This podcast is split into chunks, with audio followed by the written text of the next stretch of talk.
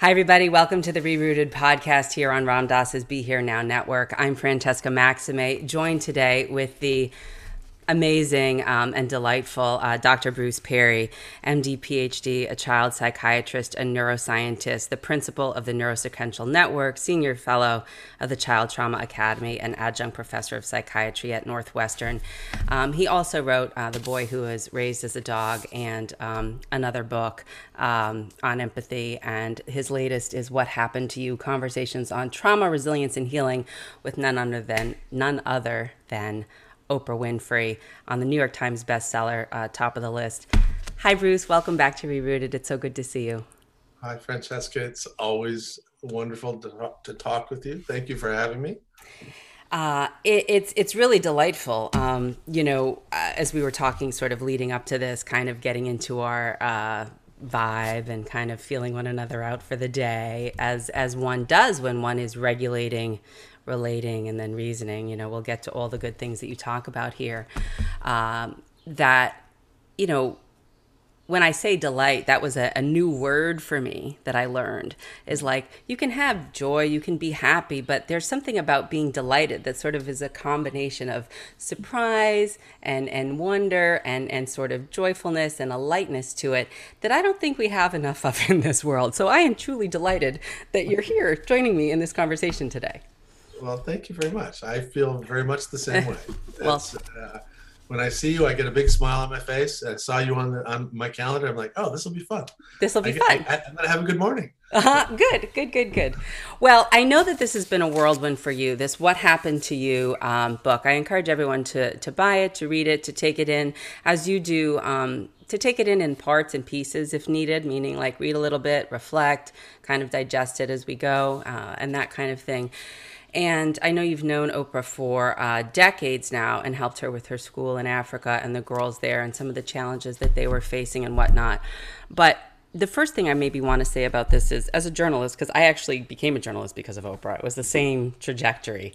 Um, and my goal is to have a mindful talk show, which I'm kind of doing with this podcast. But for whatever it's worth, you want to put a bug in her ear, I'm, I'm available.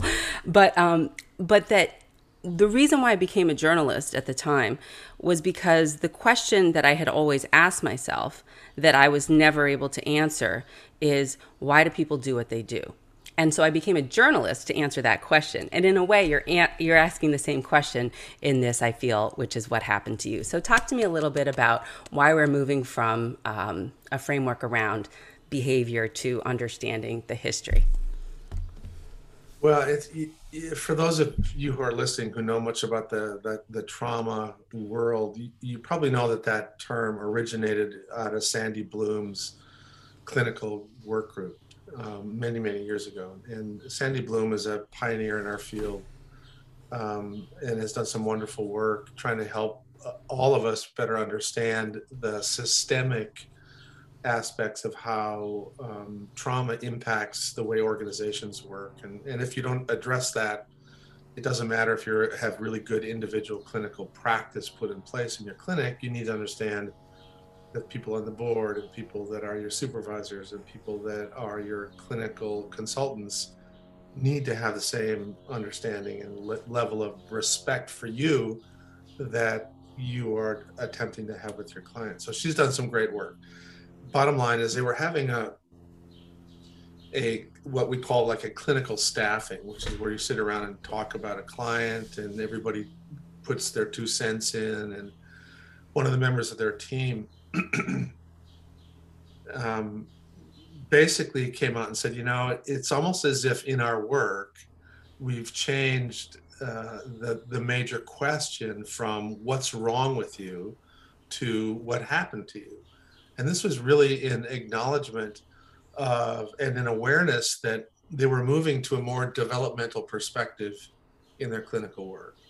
They were recognizing that if a child is aggressive, impulsive, has trouble with relationships right now, that that came from somewhere. It just didn't pop up from nowhere. And this is something that is really sort of at the primary ethic of, I think, good trauma and developmentally informed work, that there's a recognition that all human behavior has antecedents. And if you don't understand the antecedents, you don't understand where this comes from, you'll always be making um, sometimes educated guesses, but a lot of times really bad guesses about where the behavior, where the emotional problems, where the struggles are coming from. And um, so that's kind of that, you know, the irony is, and I have to laugh about this because I've been talking to Oprah for thirty years about this, thirty years. Long time. And I think more than anything that this shows what a bad teacher I am, because it, it wasn't until about three years ago when I mentioned that shift in question during a sixty minutes interview, she said, oh, now I get it. I'm like, Oprah. She had her aha moment. I've been talking about this for years. But that sort of simple reframing uh, helped her connect with a lot of the stuff I've been talking about for a long time. And that's why she wanted that to be the title of the book. Mm-hmm. Beautiful. Yeah. And it's been so healing. And I know there are so many other podcasts and interviews and things that you've done in uh, terms of promoting the book. And so I don't want to dwell too much on the book per se. Um, right. Although I, it's, I highly encourage everyone to read it and buy it and share it and maybe join a book club about it or create one, and um, look up the Neurosequential Model and the Child Trauma Academy, certainly, and um, find some of the trainings that you offer, because I think, you know, from from my perspective as a somatic psychotherapist and a mindfulness student and and and teacher, um, and someone who comes from uh, an interracial, you know, multi-ethnic, you know, background, one of the things the last time we spoke last summer about was, um, as it was the summer of the uprising, and it preceded the uh, the election here in the United States, um, and things like that. There was just so much social uh, sort of turmoil and and and and so much that had kind of come to a head, and that too has antecedents. And and I feel like all of this history, you know, it's connected to our individual and our collective nervous systems. And so I'd like to kind of continue to have the conversation both on a personal and individual level, and also on sort of maybe this broader, you know, spectrum level in terms of where are we at and how do we exist in space and time and, and, and as a collective. Because the one message that you say here loud and clear again and again is love and relationship is what's healing. And we live in a world, I think, sometimes where we're just um, reinforcing uh, separation. Absolutely. You know, I, I, what you mentioned earlier, and we and we talked about this a little bit prior to starting the recording, is that the the very same question or the very same developmental approach in clinical work is conceptually comparable to a, a real historical perspective and where a people are, right? You know, what's the heritage of these, of the people you are working with, of your, of yourself, of your own family. And if you're not aware of that, you just kind of get swept up into the inertia of doing what you've always done. And what that means is that if five hundred years ago, Uh, some structure like public education or education was started by um, white males, and it was only given to white male uh, children who were wealthy, and then little by little from that, orig- that, that original concept of education, that it was only modified with tiny little tweaks. Well, we'll add a few other people, or we'll add a, but they're male. And they have to have some money. They have to own land. They, they don't have to be really rich, but they have to own land. Excuse me. And then we'll add a few other people and a few other people. And if, if every few hundred years, every few generations, we make these tiny little tweaks, you haven't really changed education. All, all you've done is it maintained the existing power structure, and you've just redecorated it. You have the same house. It's it's just got different furniture. And so when people talk about systemic racism, or they talk about systemic misogyny, uh, you talk, there's, both of those exist in our current public education system. And, you know, if you don't, if you get so defensive that you don't see that clearly, you'll end up um, missing a tremendous opportunity to make meaningful change in those systems. Mm. right now, I think the whole initiative, the whole effort to change public education, for example, is just completely misguided because it's just tweaking the edges of that old house that has the same tom- dominance hierarchy, the same structures, the same process of not including the community in, in deciding what should be part of our curricula, all kinds of stuff. It's just very um, much tied to the old models. And you can say the same thing about just about every other system we have in our society. They have their origins in uh, from something that had started, you know, hundreds of years ago. I mean, the university system is actually probably the best example mm. of a, you know, white male dominated power hierarchy. And, um, you know, you saw an example of it with uh, recently at University of North Carolina. Yeah. You know, um, I could go, I'm sorry, rambling. No, not at all. I mean, what I think what you're pointing to is, I think when people start to, and, and I mean, we'll, we'll, we'll go micro, macro, and meso, um, you know, we'll sort of, uh, the, the clinical sort of personal nervous system regulation, brain science, neuroscience, limbic system, neural synaptic, you know, firings and unlockings. And, you know, we'll talk a little bit about that. But then how does that affect the collective? And what kind of culture, to use what Resmaa Menakem talks a lot about, another somatic psychotherapist, and uh, talks about somatic abolitionism, you know, which I think is a great term, um, that uh, wrote a book called, I also encourage my listeners and viewers to watch, uh, called My Grandmother's Hands, to read. Um, that, that there's really sort of a, a sense of how this impacts the, the collective. So what you're talking about, I think, is how do we transform culture? How do we begin to transform ourselves? I think, I like to use the term from the inside out. How do we turn the eyes inside and be able to turn from the inside out? And how do we recognize the things like the power dynamics that are at play in the systems and structures that you're talking about when you actually look at history, like the university system or any of the institutions and, and systems and, uh, you know, whatever.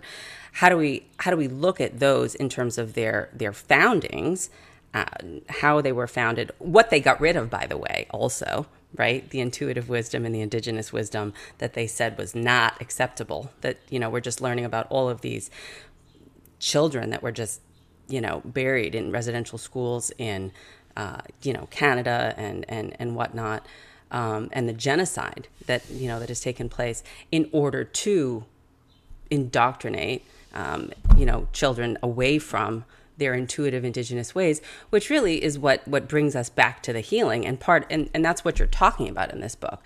So, so maybe we should walk it back and start to talk about the very basic thing of, and you started this last year when we were talking in the other Rerooted podcast, who are the people that became the colonizers? What does that mean? And and I mean it from a clinical perspective. The trauma that, um, to use the term, the white man carries in its origins from that, that was kind of brought forward that resulted in this power dynamic uh, that, you know, of oppression and subjugation and, and sort of hoarding, for lack of a better word. Well, it's... If you look at sort of the, the colonization in the United States, um, part of what happened was the, the the majority of the white males that came over here were at the bottom of their power differential in in Europe. They were the second sons who didn't own property over there, who would not inherit, um, you know, any any wealth from the their parents. And again, if you look sort of at the at the heritage of that, that goes back to the Middle Ages, where the people who lived on your land, if you were if you owned this land, you owned the people.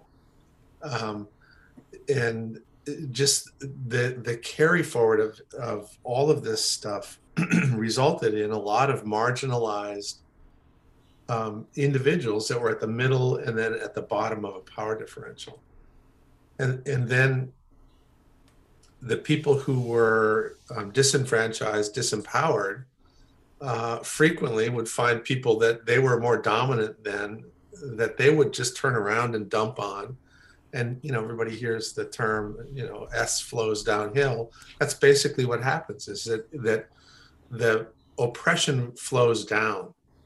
And it's an unfortunate characteristic of the human species that we tend to cr- cluster and create an us and them. And so it is always in the consolidation of power for yourself. It's always in your interest to have an, an external marginalized people to uh, basically coalesce your power. People will, you know, it's, it's been, you know, through time of immemorial, that's the, that's the model of gaining power, is marginalizing others. Hmm. And that, that brings people to you.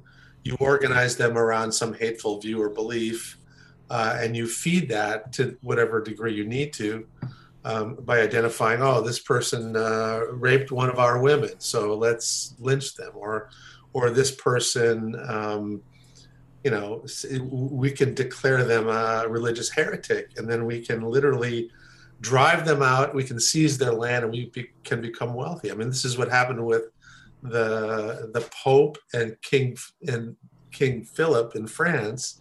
Decided to make the very, very wealthy Templars heretics, mm. so they could kill them and seize all of their wealth. Right. This has happened all through history. If you know history, you know the, this dynamic of um, creating the other. And it's very easy to create the other for very con- concrete people if the other has a different skin color. It's right. a lot harder if the other has a different belief, because you can hide your beliefs. You can't hide your skin color. So the con- most convenient group of people always that you can marginalize to get more power is people who don't look like you, who don't talk like you, who don't dress like you. So there's some externally visible characteristic that you can exploit to consolidate power. And it happens all the time. I mean, it's it's, it's happens it's happening, you know, as we speak. That's right. Um, I so appreciate your contextualizing this historically, and also, you know, to talk about the nervous system of people. I mean, we talk about, um, you know, Rick Hanson talks a lot about this, the evolutionary negativity bias, n- the evolutionary negativity bias um, that, uh, you know, that we sort of tend to have based on our survival kind of instincts. And then they also talk about like a glitch in humans, if you will, around that to a certain extent. I don't know if you know what I mean by that. I see you kind of smiling. What do you, do you get what I'm saying? Yeah, I do. Uh, so can you kind of maybe riff off of that? Well, you know, the, the there's a part of our brain that is, it, it, I kind of talk about it as this double-edged sword, that human beings are neurobiologically um, organized so that we are drawn to people, and we want to be connected to people. We want to belong. And historically, that group of people that you belong to, that you sort of built internally, created memories and attributes of th- those people, were people you grew up with, people who were in your clan, your tribe. Um, and then historically, when you met somebody who had attributes that were different from you, your default tendency was to activate your stress response. And that, you know, again, we, we we talk about this in the book, and you know, I've talked about this before, is that if you envision the brain as this upside down triangle, and the top is the cortex, which is where you do all of your complex, uh, abstract thinking, and good problem solving is all executive product. functioning. Executive functioning, exactly. And this part of the brain, though, is exquisitely sensitive to stress. So even minor stressors like getting hungry or being sleep deprived, you'll start to shut down your cortex. And I think everybody who's listening can think about a time when they were like worn out and tired and sleep deprived, and then they, you know, they snapped at somebody, and or they said something that was stupid that they wish they wouldn't have, wouldn't have said earlier. But th- this that part of the brain is very, very sensitive to stress.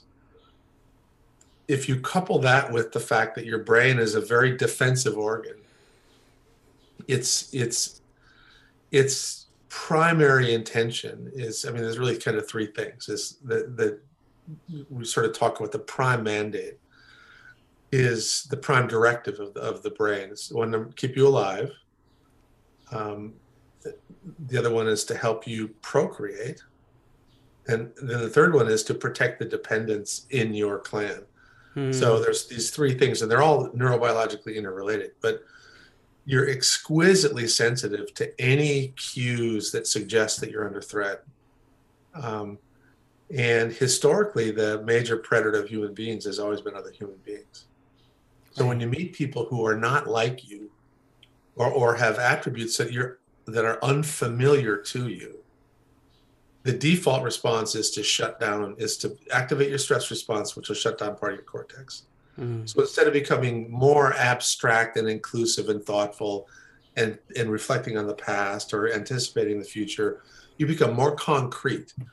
You become more categorical. You become much more vulnerable to very simple linear explanations like those people are bad, or they're subhuman, or they're not good because they do A, B, and C. And if there is somebody who wants to exploit that, then there's a hateful belief that gets coupled to that default physiology. And um, and this is kind of what makes human beings exquisitely vulnerable to being polarized into an us and them. And this happens within organizations. You know, it'll be the frontline workers, or so those people in administration, right, or those people in I T. It happens in professional organizations of, oh, those C B T people, they don't understand the body, and oh, those people, they don't understand C B T. You know, they don't they don't believe in evidence. You know, whatever. You know, there's just weird polarization things that happen that are all kind of inaccurate when you sort of boil them down. But it can get to the point where these people will not even sit down with each other and listen to each other. And when that happens, then you start to get more fragmentation, more polarization, and mythology builds up around those people. And um, the other. And it, yeah, yeah, the other. It can lead to generations of separation. And that, that's happened in the U S around race. It's happened in the U S around, uh, you know, it's happened all over the world around women. Um, You know, so I, I keep going on. I'm sorry. No. I keep, I keep going off on tangents. I'm sorry. No, not at all. I asked you basically about, no, it's beautiful what you're sharing, because I think you're contextualizing some of what's happening at a larger level in terms of the brain science behind it. You're a neuroscience and a psychiatrist, and you work, you know, on the developing child's brain. You've studied it for decades. You know about the way in which, you know, this is an inside out job. And also, you know, you've looked at the history and you've studied all of that to be able to contextualize this isn't anything new. Um, and what I had pointed to was our evolutionary negativity bias. I mean, if you look at, I'm also a couples therapist. So when you look at um, John Gottman and all of his research, or the Gottmans, he and his wife, you know, they're looking at uh, the way in which, you know, you do, I think the ratio is what, five to one or ten to one of positive to negative compliments that you're supposed to give. And in my model with Terry Real on relational life therapy, we talk about cherishing, mutual Mutual cherishing, and living relationally is living as the we. And, um, you know, Dan Siegel talks about the we, the me, and the we, you know. So we're all pointing to the same thing about how is it that I can get triggered in my brain, my my my my my cortex can go offline, we flip our lid, so to speak, and then using the mindfulness piece, which is just sort of one model of doing this. There's a million ways you can do it. That you pause so that you can get back into your regulation of your nervous system, and that your brain can basically calm down and you can find yourself again. When you say, you know, you lost your mind. Yeah, you did. Right. Right. See, you know, it's interesting, Francesca, we were talking earlier about sort of the Maori way that I was writing about, but same similar elements I've seen in so many other indigenous groups. And the, the thing that's so fascinating about that is that, related to what you're talking about, is that when when any individual or group of people are are ha- sort of cortically partially shut down, their decision making will be much more concrete, won't be very abstract. It's not going to, it won't be as good as it will be when people feel regulated. And so all of the decision making and conversation around charged content always happens in community in the midst of regulating activities, drumming, dancing, communal meals. Nobody's hungry.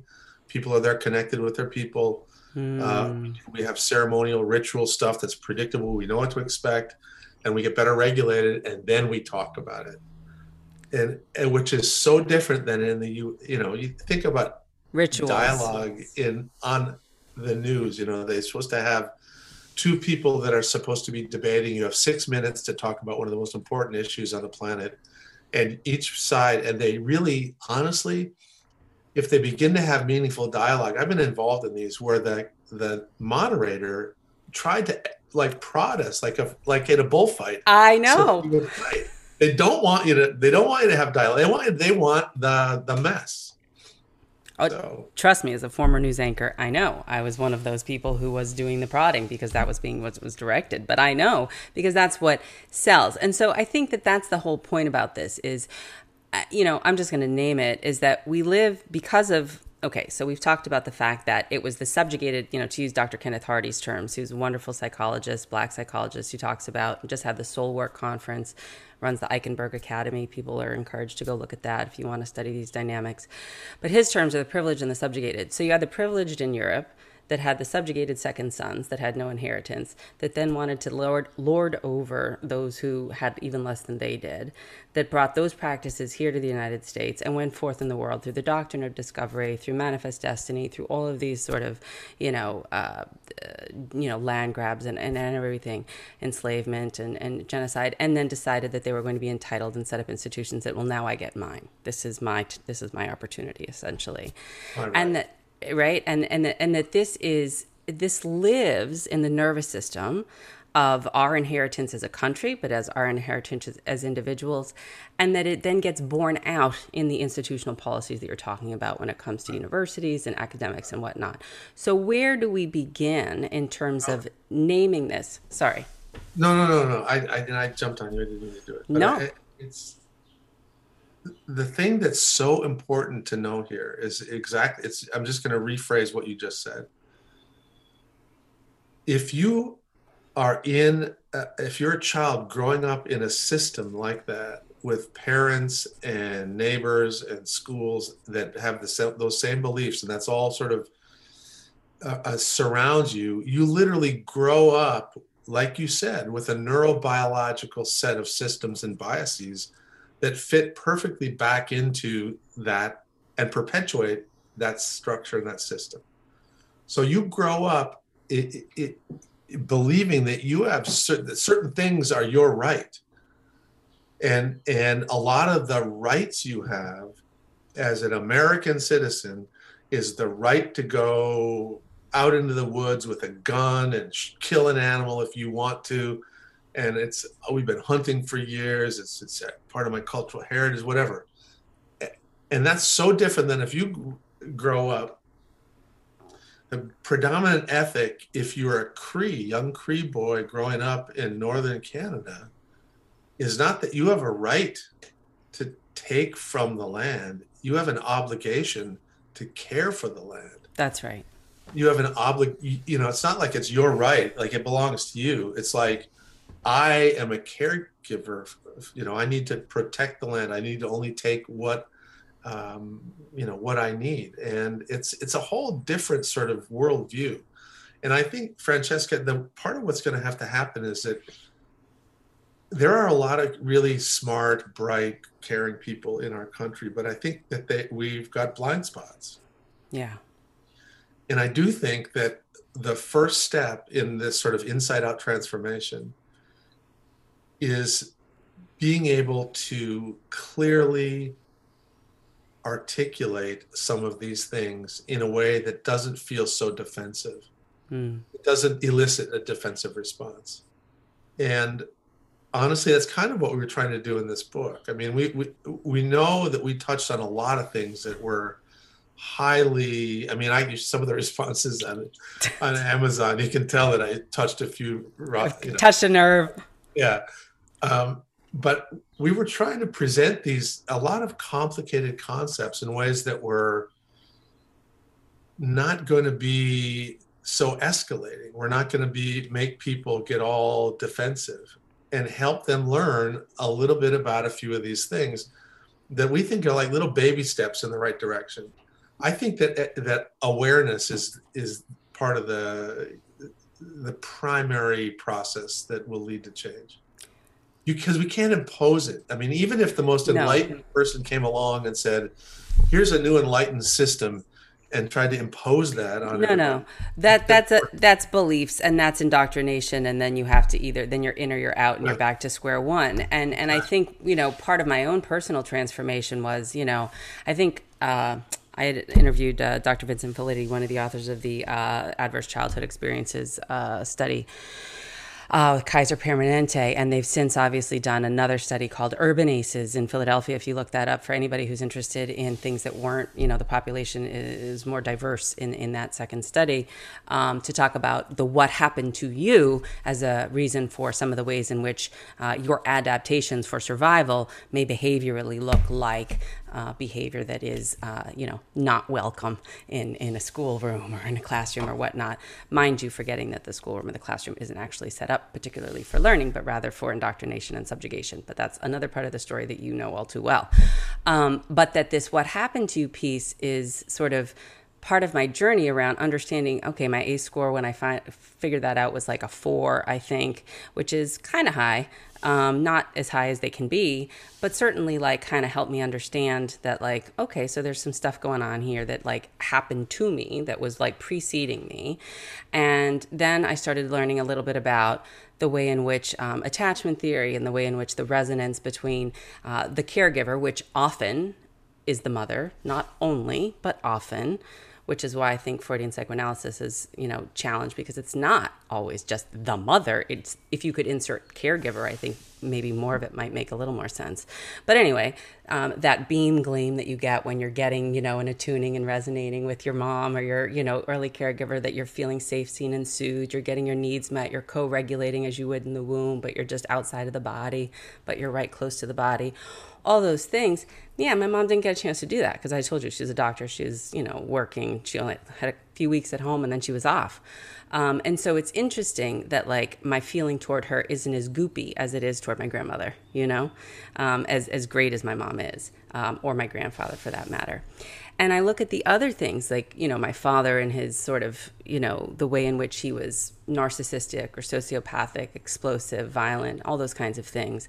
And his inheritance about racial trauma and his attachment stuff, because my grandmother had to leave the Dominican Republic and Haiti and had to take only half her kids to the United States. Uh, well, they were, first they split up.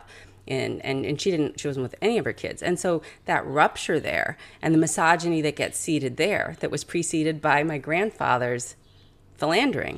And so this intergenerational piece around, you know, sort of all of what I'm carrying sort of as a person, and then the somatic work that kind of pointed me in a different direction, because the The somatic work was, oh, what happened to me? How did I affect, how did my nervous system handle this? How does it handle? What did it learn about bodies and about relationships and about safety and about relationality at a very young age? Because you talk a lot about the first two months and the first two years and childhood. And what I learned then, no matter what happens since, and this is a huge point in the book that you make, is that what happens in the first two months, whether if it's positive and attuned and what's needed, will change your life for the better no matter what happens to you afterwards. And if you don't get that, then things can go sideways no matter how good it is when you're ten years old for you. So can you talk a little bit about that, and then maybe contextualizing how we just don't know how to do that first two months, like in the way that is going to help heal us. Right, right. So one of the things that, you know, I've been studying for about forty years now is the development of a set of systems, neurotransmitter networks that are really, that originate low in the brain and then go up and innervate all the higher parts of the brain, and, and actually control and regulate all of the autonomic nervous system, neuroimmune, neuroendocrine system. And so you, many people have heard of the norepinephrine, dopamine, serotonin. And so collectively, these um, neurotransmitter networks, which originate low in the brain, early in life play a major role, not just in sending sort of neuro, neuron, neuron to neuron communication, but the pattern of activation that occurs early in life sends signals to undifferentiated parts of the brain, telling them how to how to organize, how to how to you know what to turn on and what to turn off. So early, both in utero and in the particularly the first couple of months of life, these neurotransmitter networks are what we call morphogens, which means that they're communicating, but what they're communicating are what to do, how to develop signals, as opposed to I'm talking to you signals.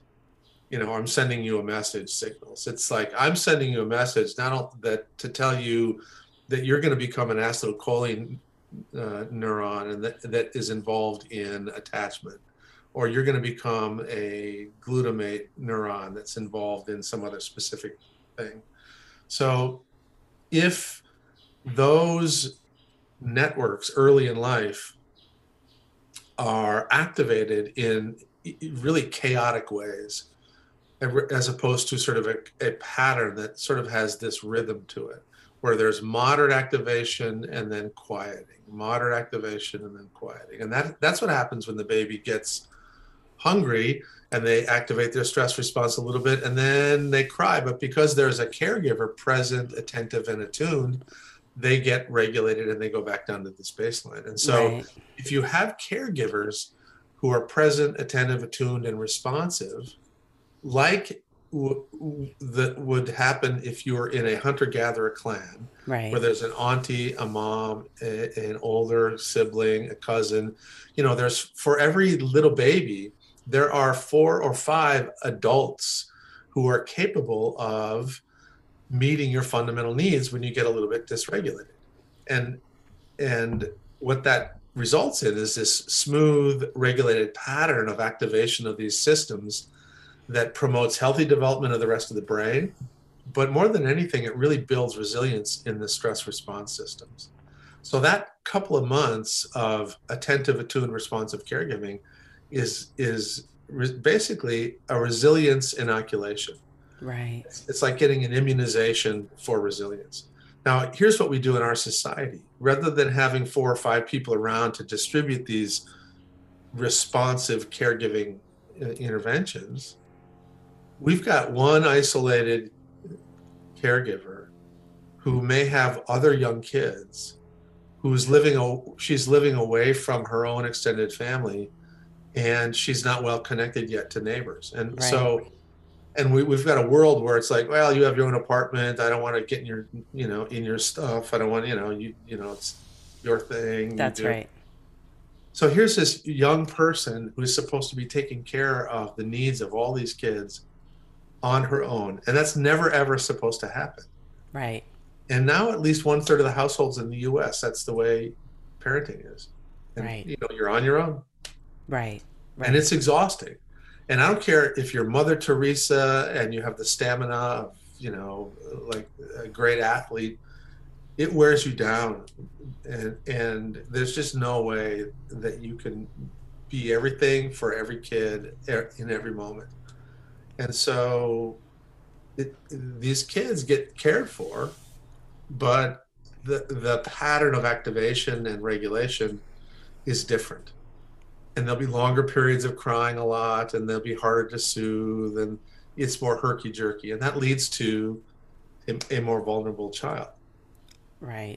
More vulnerable in many ways, um, behaviorally, sort of phys- phys- physically also, like phys- exactly. you know, in terms of illness and in terms of predisposition to social determinants of health, so to speak. Right. And, and Francesca, the point you made about the body, you know, the the whole feedback from the inner world where the infant is trying to make sense out of her own body, it's it's like if it's confusing, if wow if it starts to be rhythmic, like every time I feel this sensation, this is that I later on understand is hunger, then somebody comes and warms me and holds me and rocks me and then meets my fundamental needs. Or does somebody come and basically prop me up in a baby chair and sticks a bottle in my mouth so that sensation goes away, but I don't feel anything on my body? That's right. That's that's a whole different experience than being completely embraced in the warmth of skin-to-skin contact from the mom.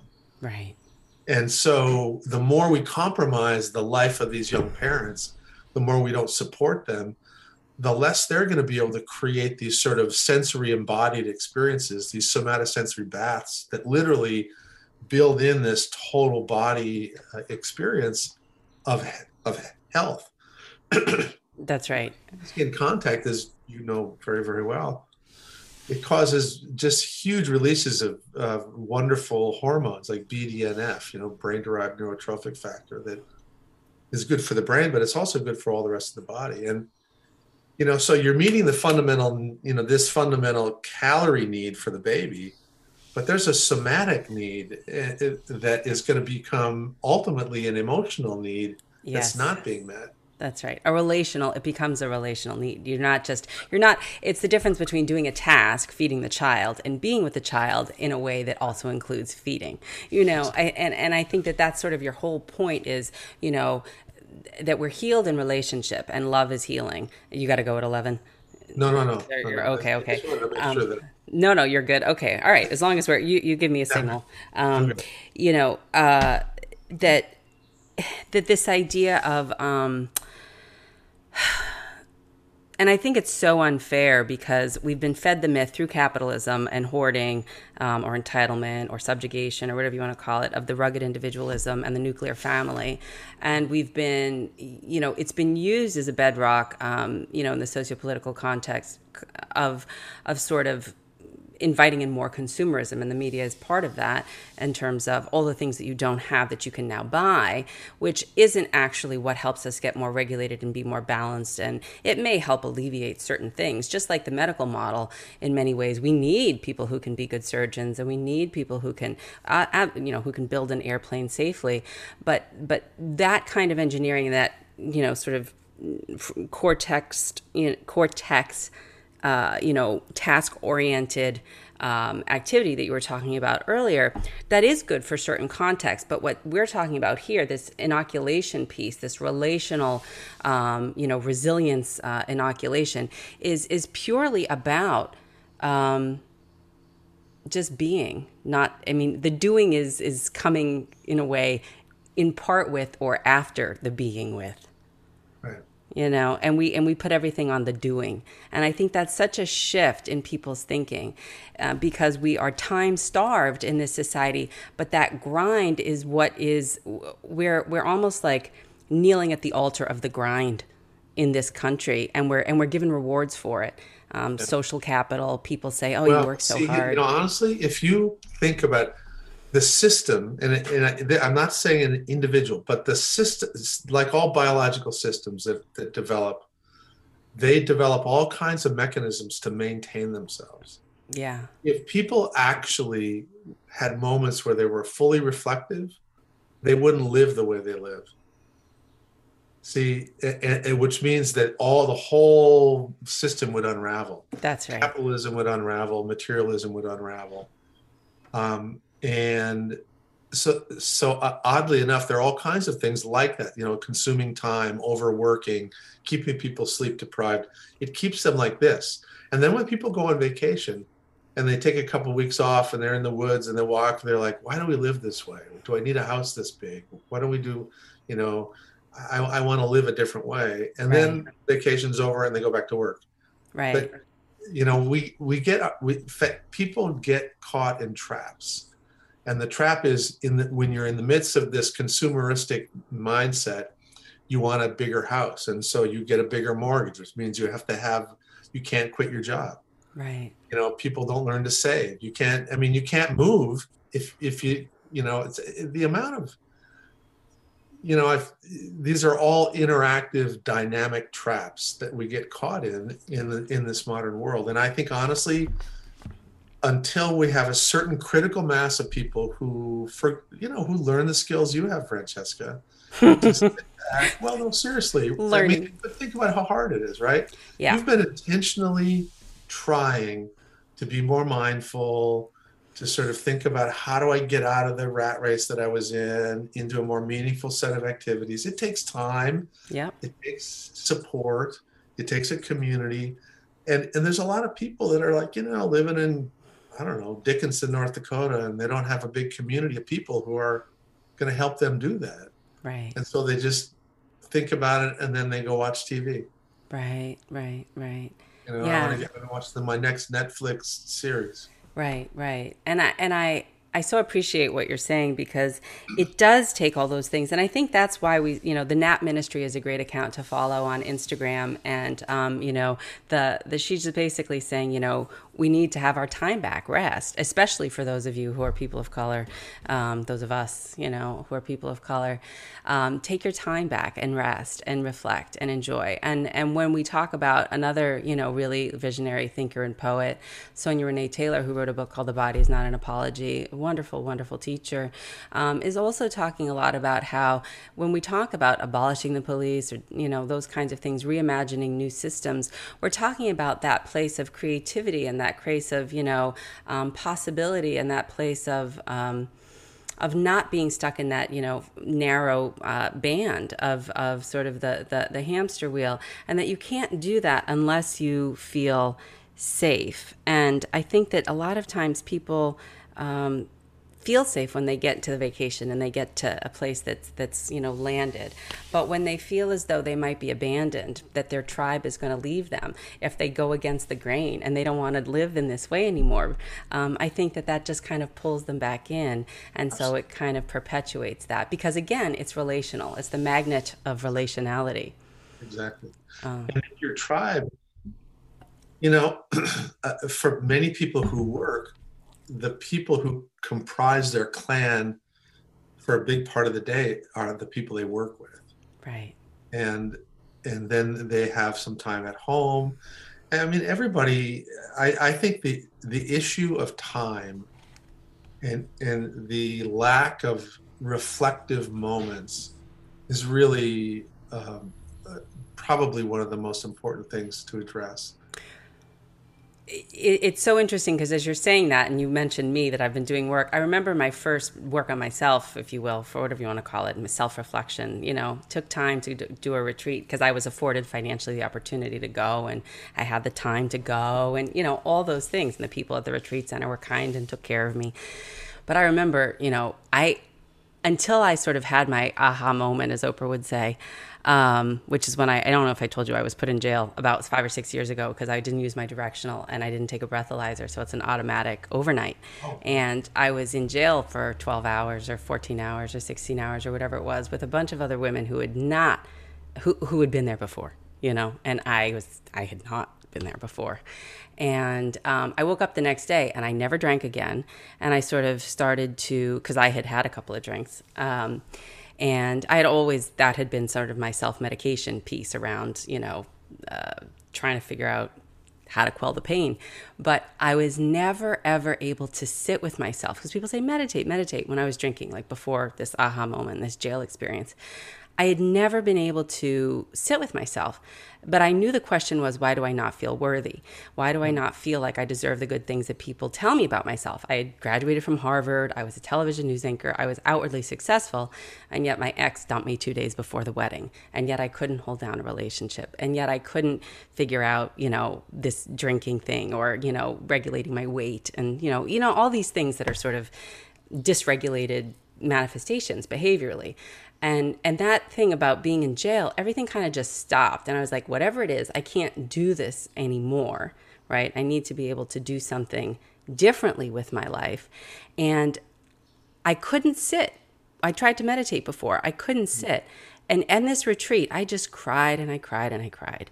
And I just remember I was sitting, but I was sitting in community. I was mm-hmm. sitting at a retreat. I wasn't sitting by myself. And after those experiences, I started to be able to sit by myself. And then I started to be able to notice that I could be with my thoughts and not be my thoughts.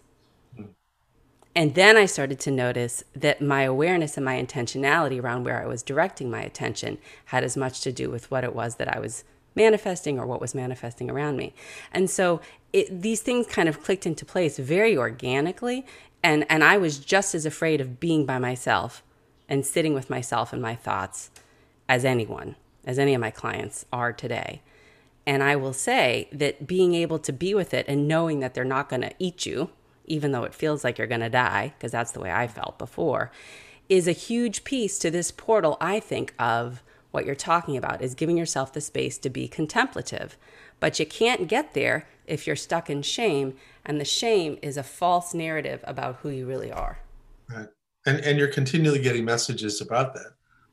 I mean, you're not the right size, you're not the right skin color, you're not smart enough. There's always somebody better than you, whatever. Whatever your sense of self is built around, whether it's sport or school or good looks or whatever, you're just not enough.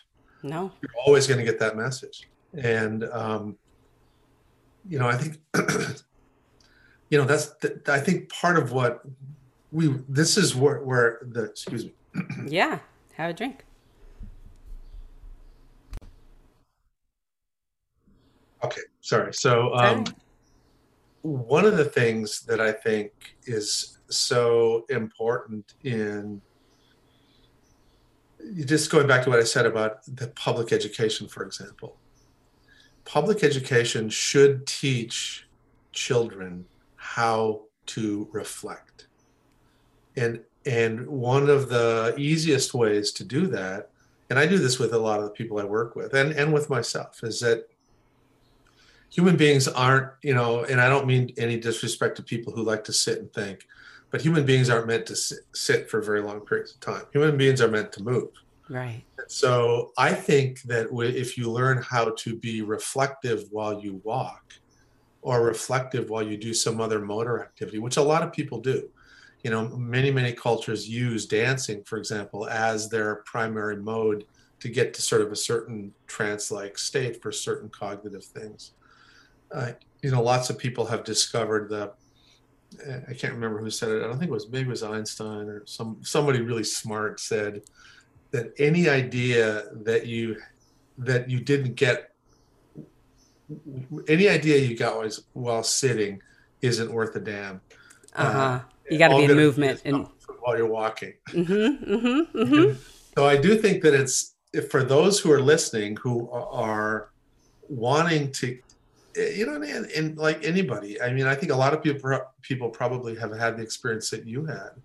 We're just sitting and, you know, expecting your brain to kind of go to the right place and do the right thinking. And it's hard. But if you walk, mm-hmm. you walk particularly in a beautiful place, nature will take you where you need to go. Yes. And trust the natural world. Move in the natural world, and you'll find that you can get to certain reflective places that will be good for you. Right. And I think that that's something that we need to do more in school. We need to teach our children more about these things, because I, I think that if you think about the most valuable resource of our, you know, community are, are the people. And the unique part of each person, the creative part of each person, is in their cortex. And if we don't ever let them get to their cortex by feeling safe and regulated, we're sort of have this incredible untapped, unmined reservoir of creativity and productivity and kindness and goodness that we're not reaching. Right. So we need to think about what are, how do we make our systems and our families and our communities safer, more regulating, more respectful, more im- imbued with sort of these attributes that we, we know can help uh, unlock the cortex. And don't you think that starts from, at least for me, I think if you can do that for yourself, if you have a capacity to be safe with yourself and feel safe with yourself, if you have a capacity to be kind to your own self, if you have a capacity to recognize the fact that, yeah, you know, I don't look like Gwyneth Paltrow, and I never will, and that's okay. Or I don't look like, you know, or I don't, I mean, I'm just, you know, throwing shit out there, you know, um, but I, like, and I, I, I, I, you know, whatever it is. And like, or that like, yeah, I did hurt somebody's feelings. I did make a mistake. I did get arrested. You know what I mean? Like I did, I did get fired from this job. I, I, you know, these things did happen, um, that, but I, but I'm okay. Like there's still inherent self-worth. And from that place, I can be in relationship with being present and acting with discernment and wisdom and kindness and compassion in the moment around my cultures and communities that are that I'm a part of. But I feel like it's really hard if I'm inside fighting with myself all the time, saying I'm not worthy. I mean, you talk about in the book about going fishing for walleye with your dad, and you had that nice resonant kind of, you know, beingness. I mean, right. fishing is a perfect meditative, co-regulating activity, right? right? Yeah. That yeah. those things seed your capacity to be kind to yourself. You know, you have warts, you know, we all have warts, but you're yeah. like not sitting there like, you know, flogging yourself with it. Well, I don't know, maybe you are, but. Well, it's, I, I was just going to say, don't, it, it's, you just never know somebody's story, right? Mm. I mean, the older I get, the more I realize that everybody's hard on themselves, you know, and the only people who aren't hard on themselves should be harder on themselves, you know, the narcissists. Right. You know? And um, it, it just, I think, here's the thing that I think is really important. So much of a person's sense of worth, and this is just because of the way we're built, this is the way human beings are built. If you get reflected back at you that you're beautiful, then you start to feel beautiful. Mm. And if you get reflected back at you that you're the wrong color, or you're, or people of your color shouldn't be in this class at Harvard, then you feel like, even though part of you knows I am smarter than you, it still eats at you. Yeah. So the reflective mirror of the people around you is very powerful, particularly when you're young. You know, as you get older, you get a little bit more immune to that. You sort of, I mean, it still feels, it hurts. Affirmation's nice, or right. insults are right. not so nice, but you have a little more right. of a buffer. Exactly. So I think that that's a, also something that we we should think a lot about, is that that there's no reason to spend time with people who see no value in you. You know, as you get older, particularly as an adult, you know, you don't need to, if people treat you poorly, you know, spend more time with the people that treat you with respect. That's right. You know, and it it makes that process easier. Now, later on, you can go back to the people who treat you poorly after you feel a little more centered. Right. And you can use what's in you to maybe understand, why are you so hateful, or why you struggle, you know, what's wrong with me? And, but, you know, you really, like you've said this multiple times on this this podcast, you kind of need to start with your own self. If you don't feel safe and solid with yourself, a lot of these aspirations you have about changing other people in the world are going to be really hard. Yeah, I think it turns into that white saviorism that, you know, is one of the things that I talk about in my embodied anti-racism class, and that sort of like missionary philosophy of like, you know, and you even spoke to it, like, you know, you're not asking the community and going into the community with humility around engagement, um, you know, of sharing resources, if you will, or offering, potentially sharing resources, but with some idea that I know better.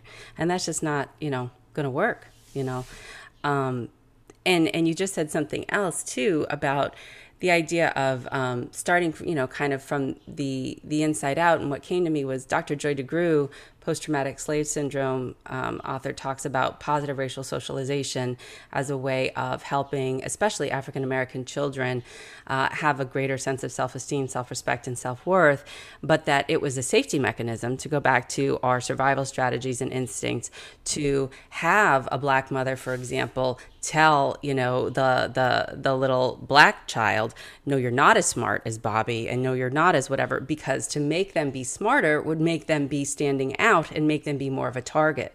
Right. And right. so these things are, you know, inherited traumas, and to heal that, you know, to your point, getting some of that affirmation back, getting some of that kindness back, and, and, and having that reflection back is part of what I think can be the healing. That's what she talks about. Yeah. Um, we've kind of gone all over the place. I mean, I, I, I really could talk to you for days, but um, I think the bottom line about a lot of what you offer in this book with um, with Oprah is that, uh, you know, moderate, controllable, predictable uh, interactions, and you've talked about this early on in a child's life, are part of what keeps them regulated. Um, and, and what keeps them feeling safe, so that when they grow up and they show up in the world, they can act from a place of um, of center, of groundedness and wisdom. And that the more that we can do that for the little ones that we have, and the more social structures that we can put in place socially to help create more of a tribe, and not just have single moms have to deal with five kids and things like that, that maybe we can start to break some of these these chains. Well, one of the things that, that, that goes with that, Francesca, is is I, I'm actually quite a big fan of discomfort. Um, mm. I think it's okay, and I think it's important to not, that, that people learn not to be afraid of being uncomfortable or being depressed, you know, or, you know, there are moments in grief, for example, when you just feel just horrible. And, but if you can keep a recognition that this is a passing phenomenon, that, that I'm not always going to feel this way. Yeah. Those moments over time, they they just kind of get built to your catalog of what's what's familiar and what's known. And the more the range of your experiences includes these things, the more you're going to be able to stay centered in your everyday life. And when things come up that are unexpected or unpredictable, and it just, it'll make it easier for you to be present for others when when you're out in the real world. But I think that right now, so many people are around parenting and around, even around their own lives as they get older, particularly as they get older and they don't have, and when we're not being forced to do things that are new, we choose to only do things that are comfortable. Yeah. We choose to only spend time with people that look like us. We choose only to eat food that we know what it's going to taste like. So these little moments of exploration, of, of daring, of trying to go hike someplace where you've never been before, um, you know, all of these little things where you stretch yourself a little bit. The growing edge. Yeah. They're important for your brain. They're important for your, your heart and your soul. And I think we need to, from the moment children are young, we need to help them be okay with a little bit of discomfort. You know, you go on a hike and you get, you're going to get rained on. It's okay. You don't run back to the trailhead. You just learn how to hike in the rain. And, and you know, it it can lead to different experiences. I told you I saw the a two, two, thing, two long hikes I've been on this last week where I saw a bear. Right. One was, and I was on a national park trail. I was about, I don't know if you've ever been in a national park. They're they're just packed right now. So in the at the trailhead, there must have been five hundred people. Wow. And half a mile in, there's one hundred people. One mile in, there's I you know I saw maybe four or five people, six people. Started to rain like crazy, and everybody left the trail. And I kept hiking, and it got rained on for like four or five miles. And at the at five miles in, uh, mother bear and her cubs just come down on the trail, and I had this great moment, which I would have never had if I had. It was it was an uncomfortable hike, sure, but I had this moment of delight. Yes, in seeing this beautiful bear and, and her cubs.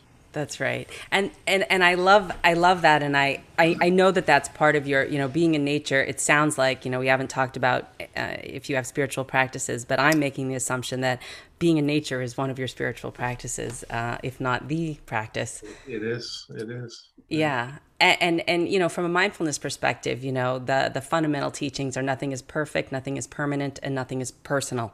And um, I'm paraphrasing Ruth King, but these are the core mindfulness teachings. Um, and so to say that this is a passing emotion, or like, again, Dick Schwartz with no bad parts, that uh, the internal family systems model, that all emotions are welcome. It's just that, you know, mindfulness teachings uh, tell us that there are certain things that we prefer, that we like, that we want to gravitate towards, that we're greedy about, certain things that we're aversive towards, which is, you know, we're hateful about, and certain things that we don't give a damn about, that just sort of pass us by, that don't really, you know, register on our radar because they don't impact us or our perception in any particular way, because we're not programmed to be sensitized to them as a threat or as a something that we need. And that when we're overcoupling to somatic language, somatic experiencing language, that our preference with the experience, and we don't have the neutrality or the equanimity and mindfulness language around what it's like to be with the experience, to kind of be the witnesser or the observer or the, in focusing language, accompaniment to the experience, that we end up getting so garbled and caught up in our preference for or against with the idea that we dislike it. And then with the belief, which is the hardened thought around it potentially being permanent, and then we just run, as opposed to, or as you say, we freeze, we fly, but, you know, really we want to flock, you know, which is one of the things you talk about in our book is, is to connect. And I think that that's so important because you're saying in your language, and I'm trying to introduce different language from other models and things that I've learned, that it all talking about the same thing is the more that we recognize we're a part of the river of experience, the more that we recognize we are energetically always in relationship to everything and that we're not static. And as such, we're open. The more receptive we are, the more curious we are, the more secure we are, the more confident we are, then we can be open to the delight of the experience of the bear. And you're not the same man you were a week ago because of it. Exactly. Exactly. So. I like that. It's a beautiful way of thinking about it.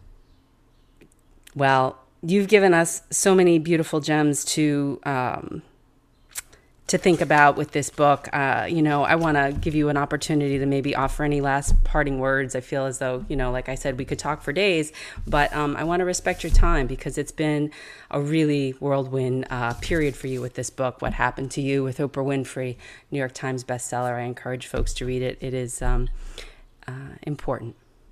Well, um, I just want to say I love talking with you, Francesca. It's always it's so much fun. Your big smile makes me smile. Look at this. Even across the airwaves. Uh, well, you know, one of these days we'll, you know, we'll talk about poetry too, and we'll talk about, you know, writing and stuff like that, and, and, you know, maybe how creatively, you know, like you say, walking. And I also want to put a plug in for walking meditation. You don't have to sit there. A lot of, a lot of practices encourage walking meditation and Tai Chi and, you know, those kinds of things. Aikido can be a form of healing also. But um, What Happened to You is the book. Uh, Doctor Bruce Perry is the author and the guest today on the Rerooted podcast.